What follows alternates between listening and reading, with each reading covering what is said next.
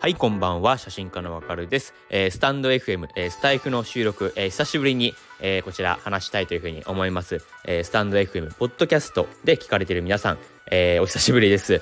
はい、そうなんですよ。あのー、最近は結構その、まあ、 Voicy、えー、 Voicy の、えー、毎日更新、まあ、毎日放送をお届けしてるんですけど、 Voicy にて。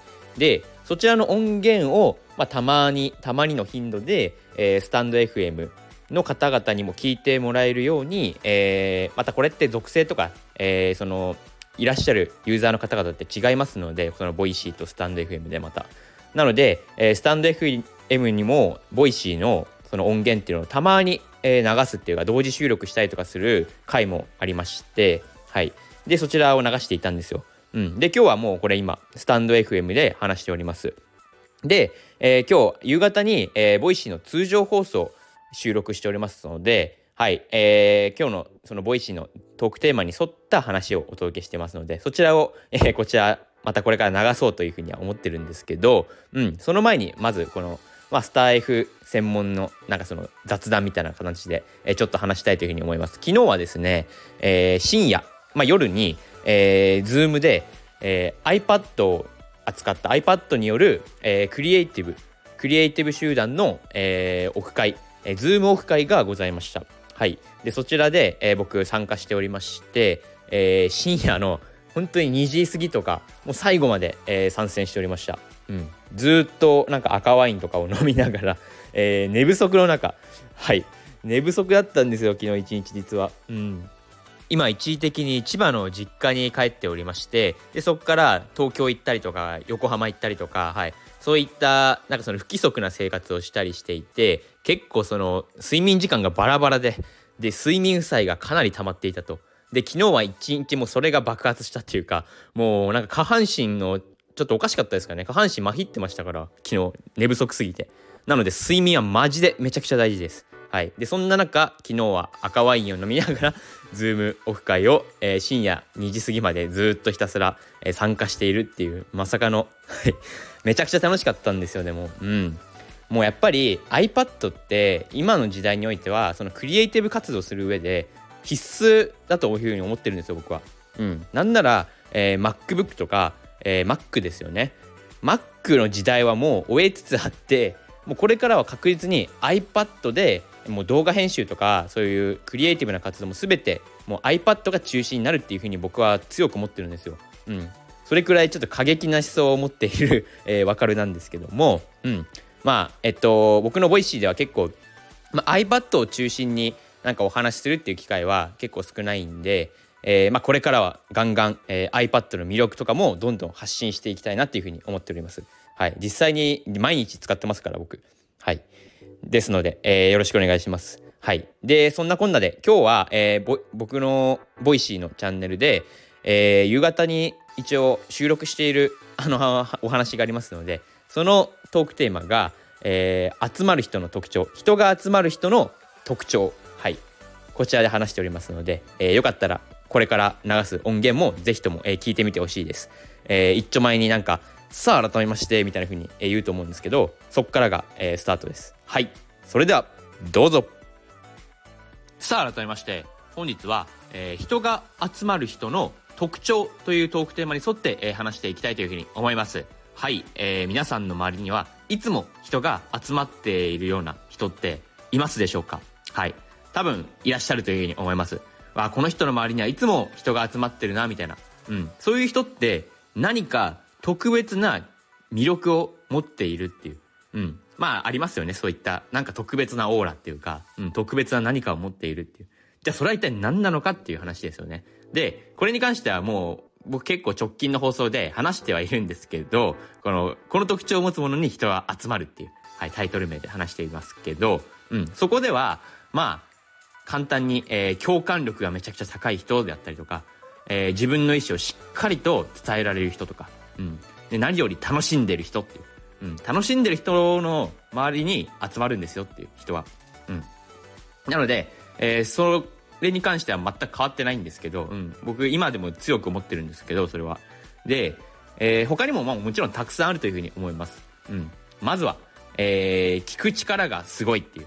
はい。もう話し方は、えー、聞き方が9割みたいな風にも言われてるぐらいに、実はこれ聞く力、聞くスキルっていうのは、これめちゃくちゃ大事なんですよ。うん。この人が集まるっていう上でも。まあ、要するにこれ人、聞く力がすごいっていうことは、コミュニケーション能力が高いっていうことにも、まあ、値するっていう。うん。なんならこれ共感力にも、えー、関係するような話ですよね。うん。まさにこれ共感力っていうか、いや、全く同じ話してるやんけっていう風になってしまうんですけど、うん。でも、これは間違いないですよね。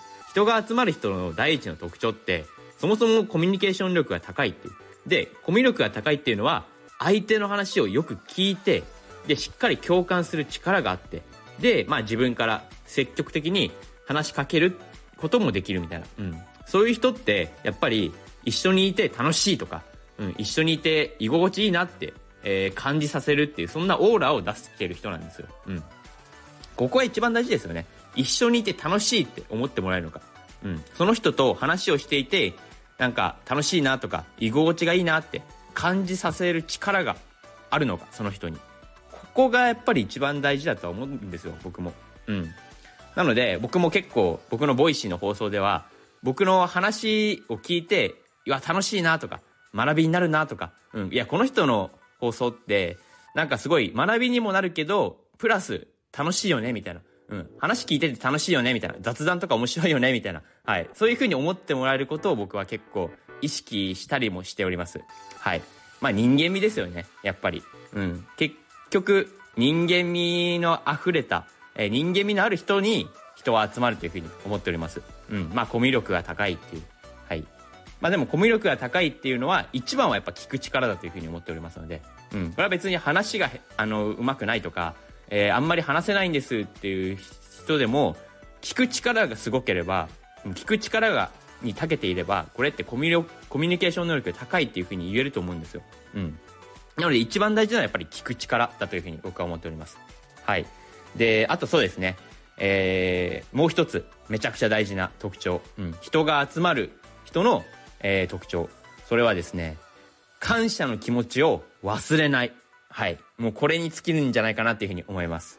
人が集まる人の特徴って、やっぱその感謝の気持ちを忘れないっていうことだというふうにも思ってるんですよ。うん。なんか誰かから例えば何かしてもらったりとかした際に必ずきちんと感謝の気持ちを伝えられる人。まあこれって当たり前のことなんですけど、うん。ただ、この当たり前なことをしっかりとできる人にやっぱ人は集まるというふうに思うんですよ、僕は。うん。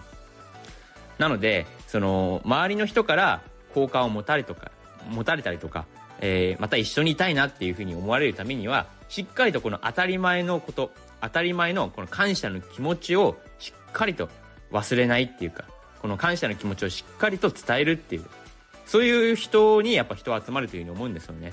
うん。なので僕も今月、え、ー、と、11月から、えー、新たに、えー、プレミアムリスナー、まあ、プレミアム放送を、えー、始めさせていただいてるんですけど、で、そのプレミアムの放送、プレミアムリスナー限定の放送では、必ず僕まず感謝から伝えるようにしてるんですよ。うん。えー、プレミアムリスナーの皆さん、いつも応援ありがとうございますっていう。はい。ここがやっぱ一番大事だと思ってるんですよね。やっぱその、プレミアムリスナーとして、えー、登録している方々のおかげで僕は、えー、毎日放送を継続できてるんですよっていう。通常放送も毎日こうして、えお届けすることができてるんですよっていう、この感謝の気持ちを、まずしっかり最初に伝えるっていう。うん、もう放送の最初にしっかり、えー、いつも応援ありがとうございますっていう。うん、この気持ち、えー、感謝の気持ちをしっかり伝えるっていう。うん、これめちゃくちゃ大事だなって僕は強く思っております。はい。なので、今日のこの放送を聞いて、ぜひとも、なんかその具体的にじゃ取り組んでみてほしいものっていうのは、えー、まず相手の話をしっかりとよく聞きましょうっていう、うん、聞く力、ちょっと意識してみましょうみたいな。うん。プラス、共感する力も、えー、意識してみましょうみたいな。はい。で、えー、誰かから何かしてもらったら、きちんと感謝の気持ちを伝えましょうっていう。